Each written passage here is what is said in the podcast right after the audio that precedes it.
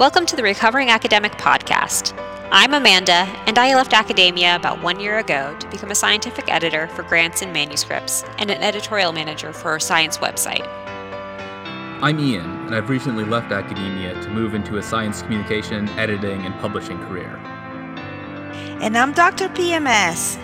I've left academia about two years ago to work as a biotech salesperson, and I'm still in recovery. We're in various phases of transitioning out of academia, and we'll share insights, advice, and problems we encounter at each stage. Hi, and welcome back to the Recovering Academic Podcast. I'm here with Clady and Ian today. Hey, hey. Hello? like usual. And today we're going to talk a bit about perspective. That's something that I've been thinking about a lot recently. Um, because I tend to get very concerned and worked up about things that matter, but in the long run um, aren't that big of a deal. Let's say. Like it won't matter if I make this one decision if it's going it won't like this one decision isn't going to ruin my entire life down the road. It's just, you know, what I'm going to have for lunch today. So, Yeah. I know that um, we've kind of all been thinking about perspective and balance and figuring out um, work and life and navigating those issues. Um, I'm just coming off of working on editing a grant and have a bunch of different projects going on. And I know that Ian was saying that he had a bu- before we started recording that he had a busy time at work recently. And I know that Clay's in the middle of making a bunch of decisions, so I thought this would be a good time to talk about it. Yep. Yes. Putting things into perspective. I guess that it's, uh, I have a hard time both ways.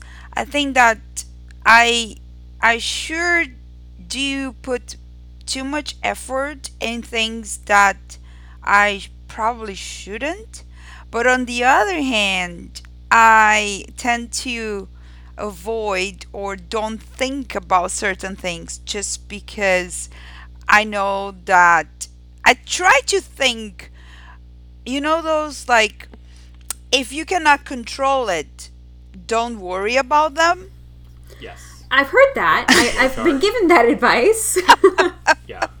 well, it's the what like yeah, I mean, explicitly it's the if you can let's say like do you have a problem? Yes. Can you do something about it?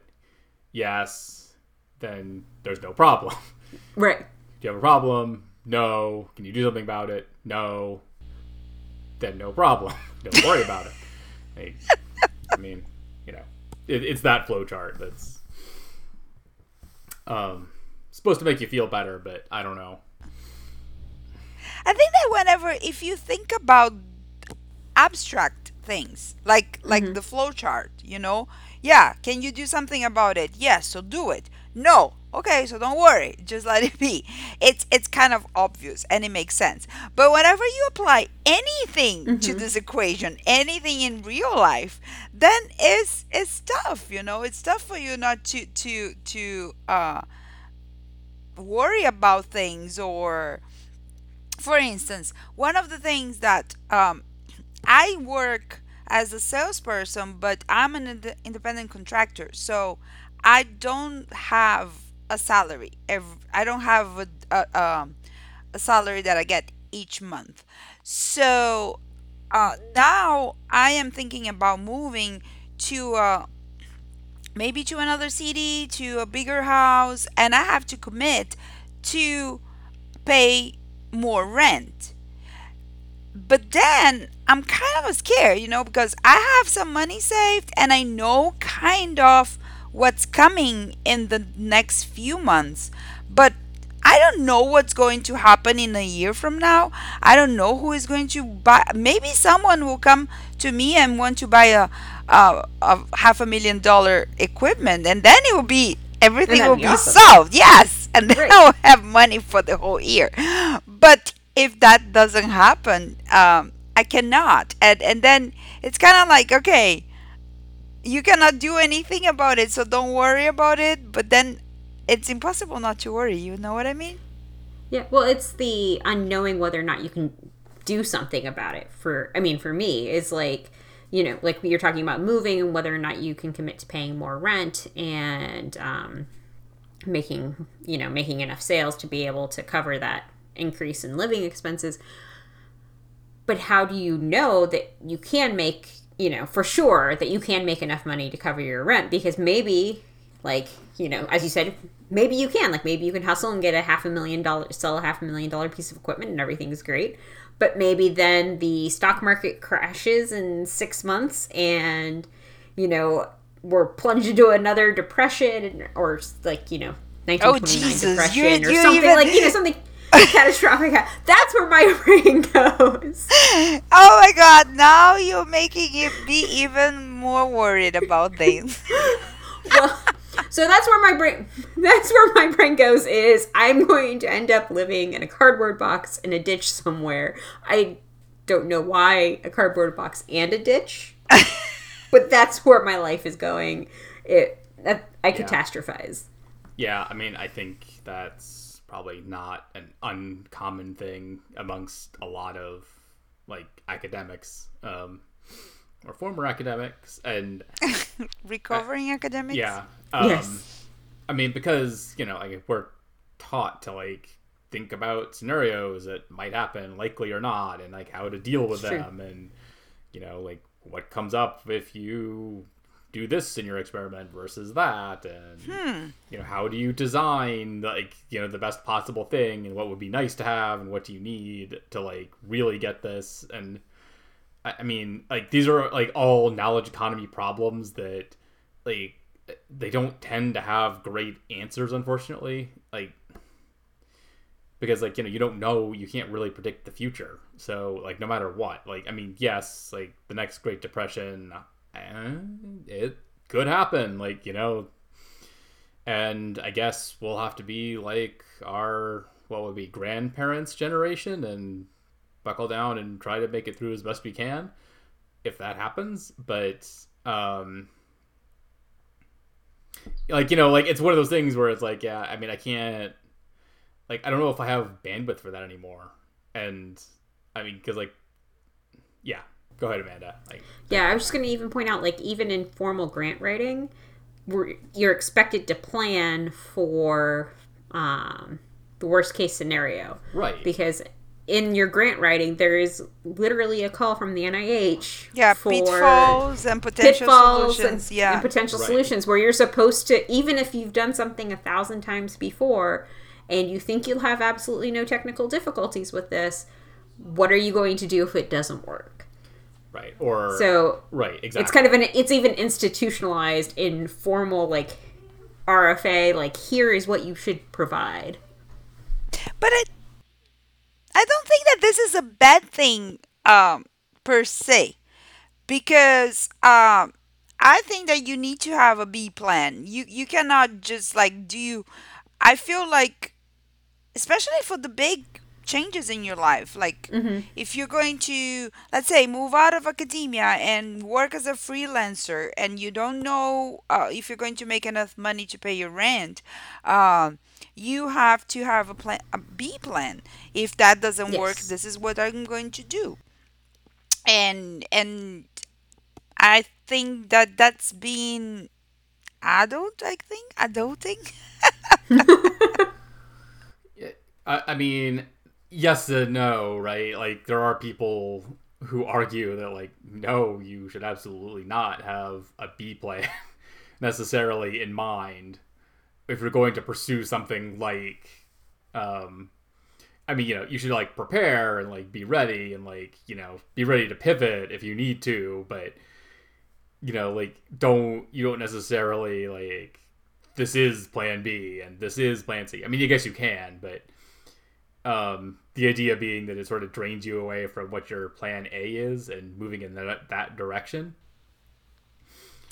yeah i don't know i i am a planner Right. I am a planner, I and if I don't have a B plan, I won't be. Uh, I cannot really jump. I cannot do the jump Yes. if I don't have like a safety net. Let's put it like that. I have to so that that's me. I have like excel sheet and i have calendars i have agendas i have everything planned.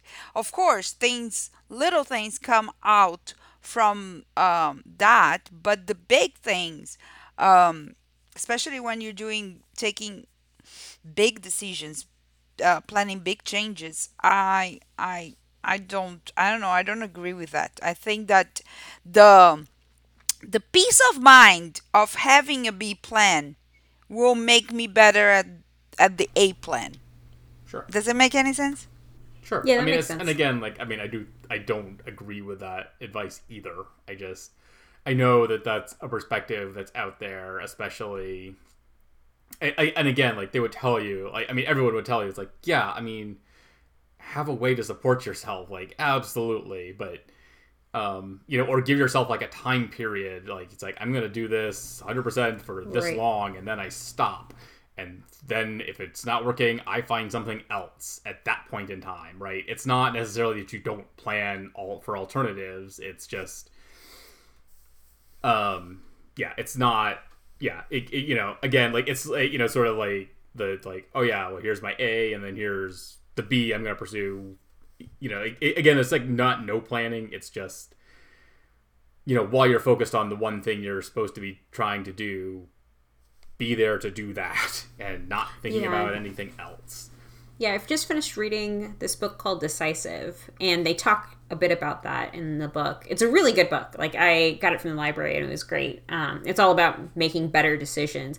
And one of the things that they were talking about, and I can't remember the exact term that they use for it, is, um, but it's exactly what you're saying. It's um, this this waffling. It's um, tiptoeing into doing something um, without actually committing to doing it. So, like, the example I think they use in the book is this guy was um, wanting to finish his college degree and he was taking one class at a time per semester.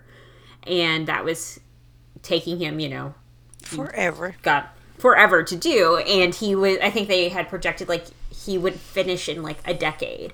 And it's because he wasn't fully committing to doing this like what he thought his degree was going like whatever he thought he was going to do with his degree. He wasn't fully committed to that but he liked the idea of it. Um and so they compare that to they use the term ooching where you take something and you do something small scale to see if it kind of like a prototype to see if it would work so like um, if you were interested in becoming a marine biologist, like calling up and interviewing one, well, maybe, you know, setting up an interview time or something. Or if you were thinking, like, I'm going to do freelancing full time, like, say, I'm going to set aside five hours a week to do this and see, like, how successful I am and have that sort of tripwire metric where you're like, okay, once I hit, you know, X amount of dollars or X amount of time, I will quit my full time job and do this or whatever. Mm-hmm. Yeah, exactly. There's right. I mean, right, exactly. Because like you know, you can. Yeah, I mean, again, like you can do things and then feel like they fizzle, and like I mean, with my writing and editing, which I've always done on the side, right? Like I haven't done this full time in my life at all. Like I'm still trying to recommit to it this year, it's really hard to know. Like it's probably hard to have perspective on like how well that's going. Like I don't. I mean, you know, I can measure things like how much I write and like Right. but again like i don't get like a sense that's like oh yeah i'm like moving the needle of people's minds right or like i don't know what the you know like i mean i sort of have like a metric of like oh yeah i'm reaching some people but like you know like i doubt anyone's gonna pay me to write right now um but at the same time like it, you know like people tell Have me i'm a good writer and like I, I mean i haven't because like i haven't had time to like really do what i would consider like putting together a decent pitch. Like I, you know it's just like oh yeah. I mean i guess i could try to package some of my old content and do that. But again like it's one of those steps where it's like oh i sort of balk at it because it's like okay i don't know how to jump into that ocean um, and start swimming or like you know like yeah i don't know i don't know where the on ramp is for me in that like i Yeah, or what metric or to use what to measure you that. or like yeah or you know because like i mean i don't know like I mean, I work for Botany One and do some like, you know, an article a month for them, basically like editing or writing. Like it's, you know, goes back and forth depending on the need. But um, like you know, it's like yeah, a couple of my posts were like really popular last year, I guess. Like mm-hmm. I just have no sense of that whatsoever. Like oh, that was news to me. Great, thanks for telling me. Like at the end of the year. Um, but yeah, it's kind of tough. I feel like um Right, like I, I feel think like it's I'm the... very much like shouting into a void for the most part. Like I don't know.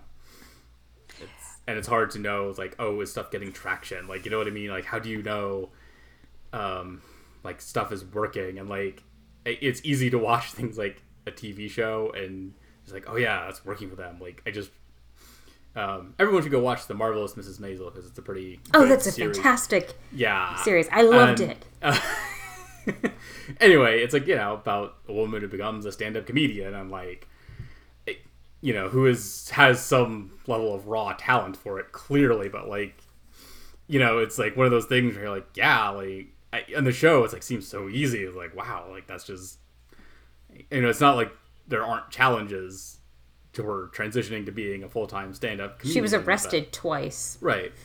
Which is a problem for sure. Mm-hmm.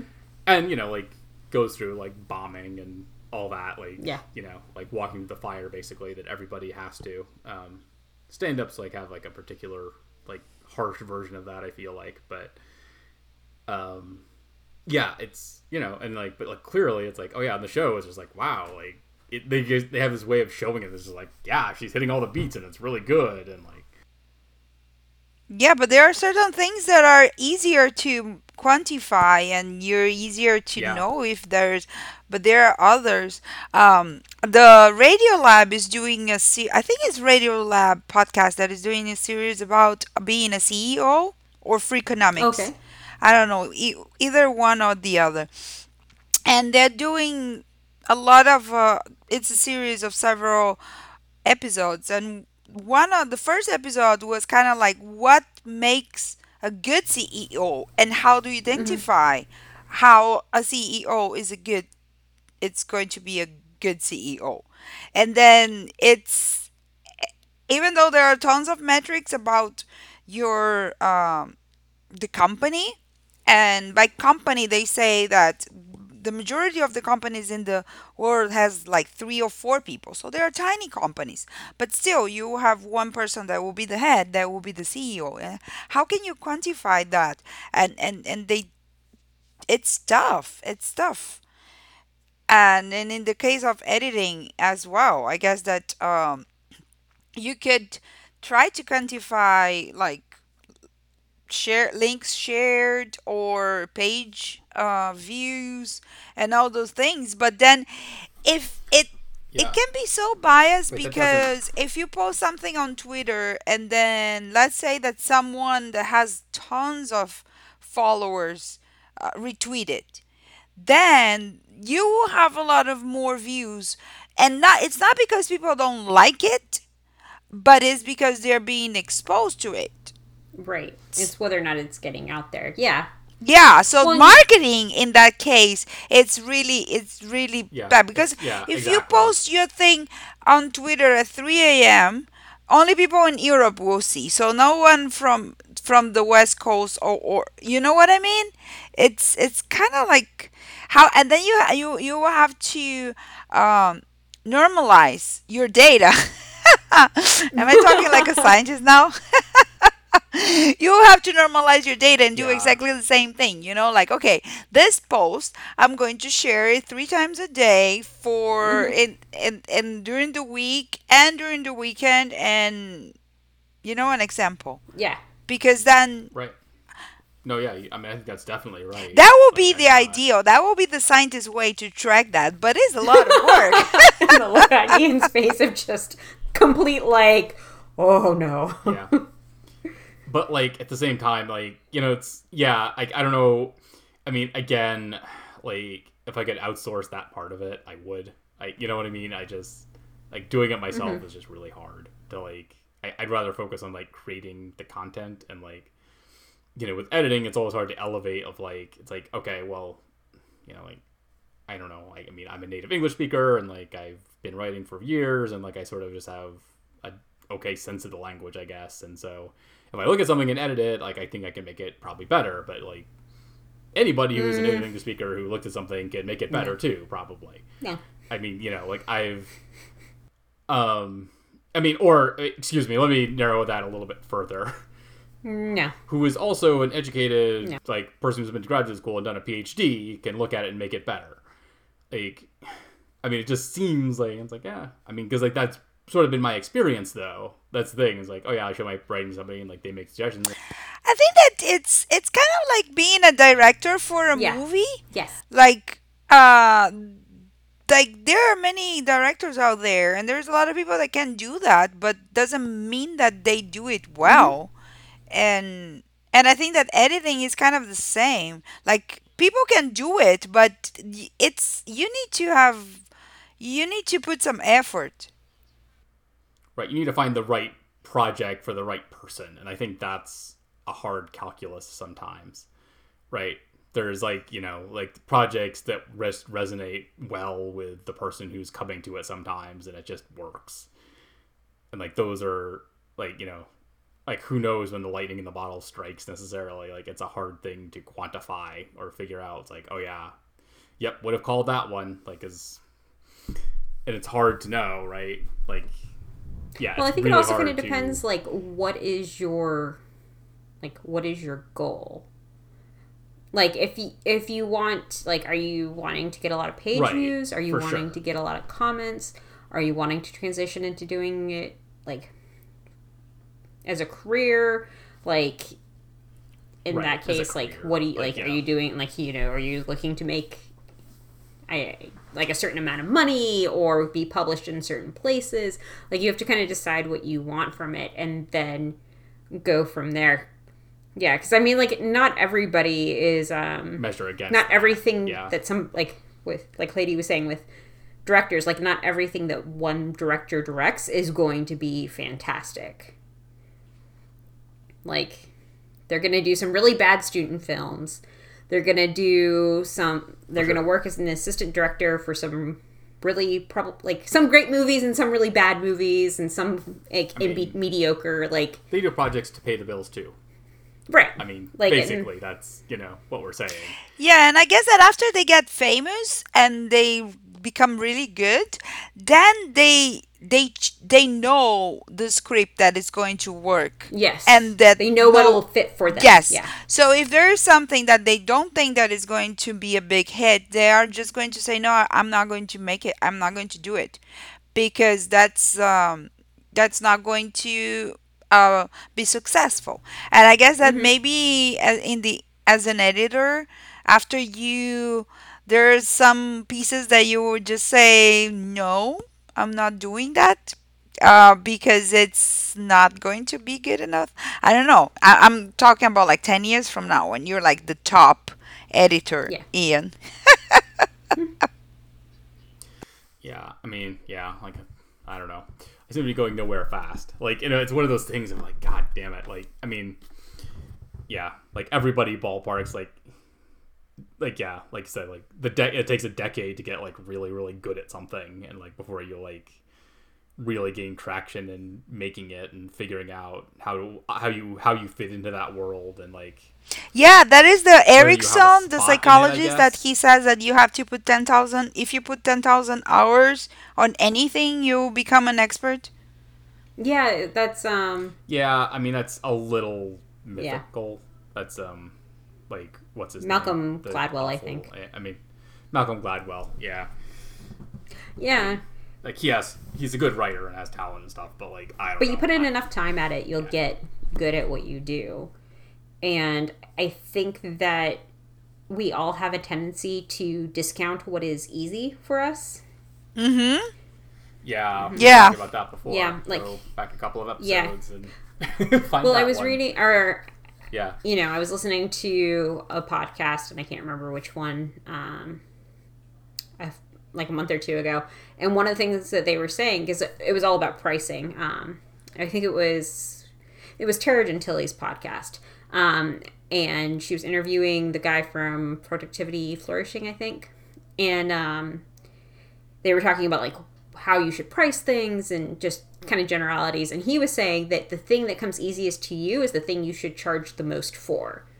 Hmm. Because um, what comes easiest, well, you know, obviously, like not sitting on the couch watching The Marvelous Mrs. Maisel, but like, you know, editing obviously come and That's actual. Something right that's something that's work. actual work. Like, Well, look. um, I mean, look. If I can get people to pay me to just leave it alone do some work, I want that job.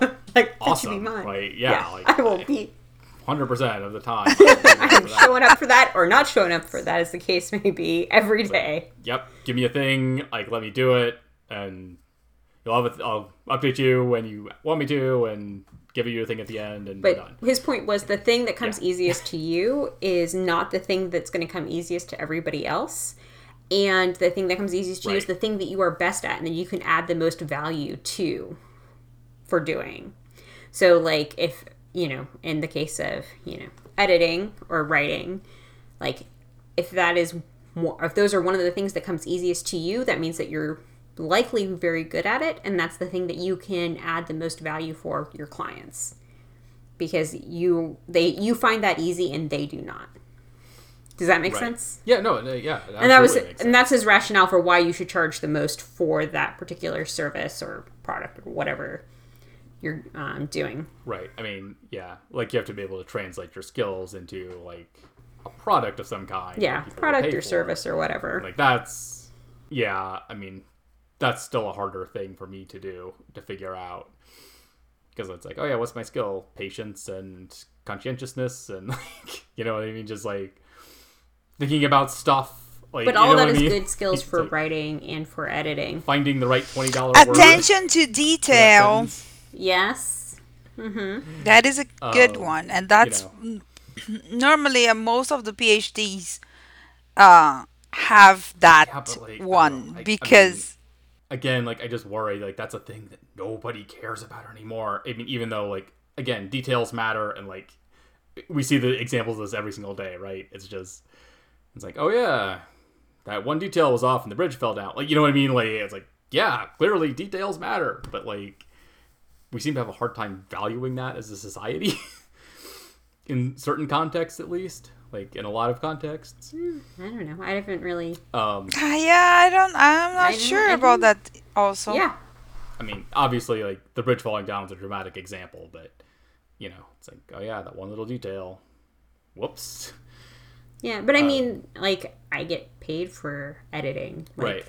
That is what I like. That is what I do for a living, and that is paying attention to details and making sure that everything falls into line and focus and that sort of thing. So, like, and so I mean, I think that people do care. I think, and they do notice. Um, Yeah, I mean, I guess the thing is, like, I, I mean, I guess the other thing to note about sort of the world is like when things are going as normal, nobody says anything or notices. right. Like, you know, if things are happening as they should, nobody's going to say a damn thing. Um, because it's just working because people are. Yeah, doing- that's the, the reason. Like, whenever you have uh, reviews and people have like something Mm-hmm. Uh, good to talk about, if if if Right. it's who puts a good review? If you go to a restaurant or you go to a to a hotel, you normally are not going to put a, a good review. But then, Oh, yeah. if something bad happens, then you're going to Yeah. put the Yeah. word out. Because this is yeah. unfortunately we are not we are not um used those are the to good things that happen. um, like, yeah, I mean, Mm-hmm. I feel like we should try to do that more. Like, I mean, I don't know. There's a lot of podcasts that should go review on the Apple Podcast Store, and like, yeah i thought about that as well Yeah. You've been trying to do that a little bit more often? Like, I mean, you know, like, and I by a a I little bit more often, I mean like once a month. Yeah, But- yeah. I mean, it's a thing to like just dedicate some time to and have fun. Like, I don't know. Like, I mean, it's a writing exercise, right? like, Mm-hmm. just what's the clever thing you can say that like maybe nobody else would come up with, or the phrasing that like and that will be useful for people right yeah. Because, I mean, I look at the reviews for podcasts and other things like that. To, Sure. help make Uh, Yeah, I mean, I don't know how useful it actually is that stuff in the world. Like, I mean, I you know it's like, hey, I'm somebody who liked it. Like, you know what I mean? It's just like that's part of um in the book Decisive that they were talking about was um looking at test or it's what is it? Oh, apparently like it was a good book, but I forget all their terminology. But one of their things was um how you use reviews. Like people tend to like Clady was saying, like people like really really good or really really bad. People tend to talk about, and they're talking about like you should look at the ones in the middle mm-hmm. because they're going to be the ones who are more, who are likely not not necessarily more honest, but they're going to have more realistic a more Feedback. realistic perspective. yeah. I mean, I more think that's- grounded in reality, I think is what they put it. Yeah, I think that's right. I think I think you gain an instinct for like what criticism to pay attention to and what to ignore um, over time because like some of it's just like okay, well, there's nothing I can do with that. Yelling. You cannot please person. everybody. Right. Yes. Like, I mean, and like, that's I something I'm trying to overcome because I was, uh, yeah. I mean, like I, you know, sort of got like pushed away by a very angry, I think, homeless person on the L this morning who was very territorial about his little corner spot. I was like standing there next to him. He's like, "Move!" I'm like, "I'm not even standing near you, buddy. Like, but anyway, that guy was like, "Yeah, get out of my get out of my area. This is my space." Like, All right, you can have that one, dude. Amanda? Yeah, I was just gonna say, like you were saying with um, you can't please everybody. Like Yeah. that's something that I'm trying to put in perspective as well, because that like my natural, my nature is to try to make people happy because I, I like that. Like nobody wants to make people angry or mad. Um, Yeah, so when it comes to either having difficult conversations or making decisions about things, like I've been trying to put that in perspective. Like I do X and maybe that will disappoint person Y. But like is that disappointment going to be world ending for them or is it just going to be like a eh, yeah this didn't work out but you know Yeah, I don't. I, I, I feel your pain because I'm Mm-hmm. I'm like that as well. I, I I like I tend to please and and I think that this is I've been better. I've been doing better the older that I get. Mm-hmm. I think that I've been doing better. Uh, not in a sense that I I still like to please and and whenever Right. something I, I feel like I'm not doing um, someone is going to be disappointed on me or I'm going to do something um, it still bothers me no matter how big or how small I'm the one who was like sometimes um, I tweet at people and then if people don't answer or answer me kind of weird I'm kind of like did I say something that that did i upset them? Yeah, I know, and and and and I and I feel bad, and then I'm like, probably it's all in my mind, and and, but, anyways, before I used to like avoid or not do things because it would upset people, and sometimes i it am will i upset am bad me. with that. And Yeah. and it will be bad for me but i will not do it. And that's the point that's the, the what it's it has changed in the last years. Now i still dis- i still get bad i still feel bad for disappointing people but if it has to be done i'm going to do it i'm not going to Mm-hmm. eat it myself you know what i mean Yeah.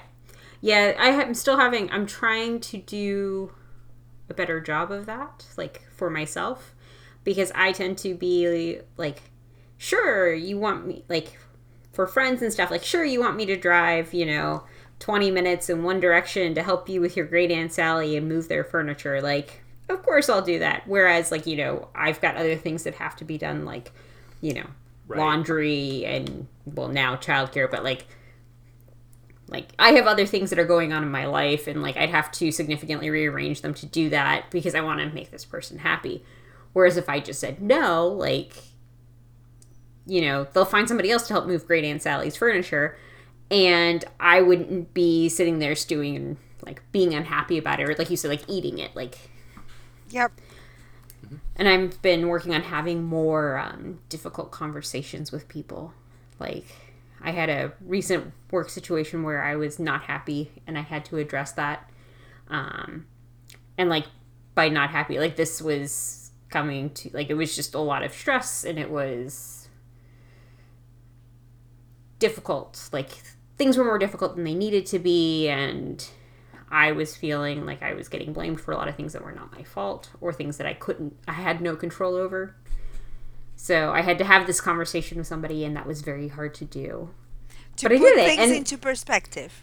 to put things into perspective. And I did it, and it like he like the person I talked to was like they were unhappy in as much as like I was telling them all these like I was telling them these things, but in the end, like the problems were are solved or are in the process of being solved. That's good.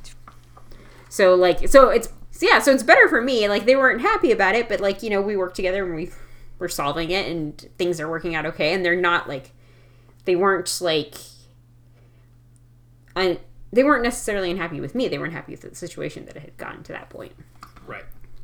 So trying to be, not be overly cryptic, but keep everybody's privacy together. Yeah. But yes. but yeah, so like, you know, you were saying like trying to like doing something that's good for you may mean disappointing somebody else and that's been very hard to put that in perspective. Like their momentary discomfort isn't going to be life ending. Right. And I'm done babbling. No, it's a good one. I think that I, I I can relate. I totally relate with that. I just feel that sometimes, other times, it's not like not wanting to talk to the people about problems because it's going to disappoint, but um, sometimes you think that you just know that it's not worth. Yeah. It's just like I don't know. It's something that the person it is. It's like that, and it will do the things. And if you go there and try to talk about it, they're going to be upset, and then you're just. It's just going to be uh, uh, unnecessary waste of energy from both parts. So I guess that Well, that's also yeah, the I mean, the other side Yeah, of it having to is balance just that. feeling like you're worth have taking the effort to do stuff like that. Like, you know, that you're worth the effort to have that conversation with that other person, right? It's like, yeah, Yeah. I'm not happy and I need Mm-hmm. to go do something about it. But like I don't know, like a lot of times in my life, it's like, yeah, I'm not worth having that conversation and it's not that important. Like, you know what I mean? Mm-hmm. Just just like yeah, I'm not worth it. Like I can survive otherwise, but like that's not really like that healthy in the end and it doesn't help you necessarily move forward either, I don't think. No, I think that if it really bothers you, um, you should talk to the other person. But my point is that, and again, I I, I have some situation in mind, but uh, I don't also don't want to put too many things out there. But it's just like some people they they just they are they are very protective they are very um jealous of their work and then every time that you need to be around them you need to like make sure that oh i'm going to uh, call in advance and say this this this so that that person is not going to think that and then is not going to make a, a, a, a case about things and and I don't like being that. I don't like behaving like that. But on the other hand, I'm not going to go there. Me, that I'm working in this business for like two years, I'm not going to tell someone that works in that for 30 years how, oh, I don't think that you should behave like that. You know what I mean? I'm, I'm not. And it's, and Right, there's a certain cost benefit analysis yes, that goes on. yes. Yeah. But um, I mean, if I don't, I work from my home. I I deal with that person occasionally, you know, on the mm-hmm. phone, on email when we have our meetings, maybe every two three months. So it's not a big of, of a deal. But Yeah, if, if it was affecting your like if daily life, yeah, that might be another that might be another story. Like if this was something that you were dealing with every like every work day, like you had to go into the office and see this per like like I don't want to be like see this person because that'd be awful, but like you know go into the and work with this person and have to constantly be figuring out accommodations to make them be okay. Then it might be worth having that conversation. yep, Yes. I mean, yeah. I mean, I think, yeah, sort of a, maybe wrap up like an idea that, uh, I mean, I think may help people gain perspective because, like, you know, like it's easy to feel kind of lost and like, but I do think sort of the antidote might be a little bit of curiosity and like actually like leaning in and interrogating what's making you uncertain or giving you a lack of perspective and just starting to try to ask some questions and find reasonable sources of information about what it is that you know trying to get at exactly what it is that's giving you this you know like lack of perspective. Like you know you're yeah i guess what it, yeah i mean i guess wow like sorry yeah we were talking earlier about like the prime definition in the dictionary of perspective is like the art concept of like you know making a two-dimensional object look at three-dimensional by you know drawing the lines Mm-hmm. Right. Um, yeah, I guess you know. I guess you're trying to like, if you have lost perspective, you're living in a two dimensional world, and you need to like hammer out like the third dimension again. and try to Yeah, draw it to where draw your reality. To draw where your you real. Yeah, exactly. Like you know, I mean, do so mindfully and intentionally, and don't believe everything you read on the internet um, or hear. But yes, exactly. Come on, if remember, it's the like it's true. optical illusions are a thing in the world. Like, you know, your brain isn't perfect, but yes, exactly. Like, Yes. Yeah, seek Yeah. out reality based assumption, like reality based information. evidence based. Yeah, and I think that in that in that way it it counts it rewards to be like a good scientist to Mm-hmm. seek out ne- um the Seek adequate out new life and Oh. new civilizations. Where to boldly go where no man has gone before. Where no one has gone before. No, seriously, Yeah. just to trust to get uh, good sources and and to build and to get data, you know, like just Yes. to get uh, data here, Unbiased data, data. Mm-hmm. there, data there, and then you will build your own third dimension and your perspective. What about that? Yeah. Have I ever- like that. Yeah, I like that. Like, have I told you guys about my idea of like the how like the opening monologue of Star Trek is a good like it's a good elevator pitch or a good like you know like yeah Ian the blah blank you know these this is my voyage of the blah blah blah. Like it, it's like it's sort of a mission statement for you. Like you can mm-hmm. like put blanks in strategically in that speech and like it's like oh yeah. And then finally like to boldly go where blah blah blah. And it works. Like I mean it's yeah it's a nice little piece of writing for sure And there you have it. You have a homework assignment now to all our in your- listeners. yeah, fill in your Fill in your mission go. statement according to right the Star like Trek it's you know it's opening like monologue. you know like i mean it's writing the final frontier this is Yes, yeah. you know my journey of you know like you obviously don't say starship like but yeah Mm-hmm. it worked like you can adapt it you really can So comment on the comment on this post or um, tweet us, and we will retweet you and add it to the show notes. I think it'd be fun. yeah, Yes. absolutely we can absolutely do something like that So yeah, I we'll do that. like- yeah we should maybe quote that in the post for this episode like the full like We'll- we'll do that. We'll- and so people yeah. have the template We'll do that, and um, we'll link to. There's got to be something on YouTube where they're showing where they show the intro to Star Trek. So we'll do that. all right Yeah, So- I like it. Until next time, goodbye from all of us at Recovering Academic. Thanks Bye, for everybody. listening, everybody. Thank Hang you. in Yes, thank you for. and keep perspective. Yes, perspective always.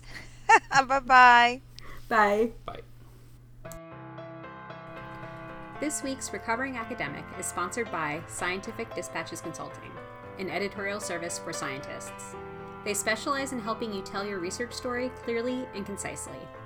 Scientific Dispatches offers consulting, editing, writing, and presentation preparation services.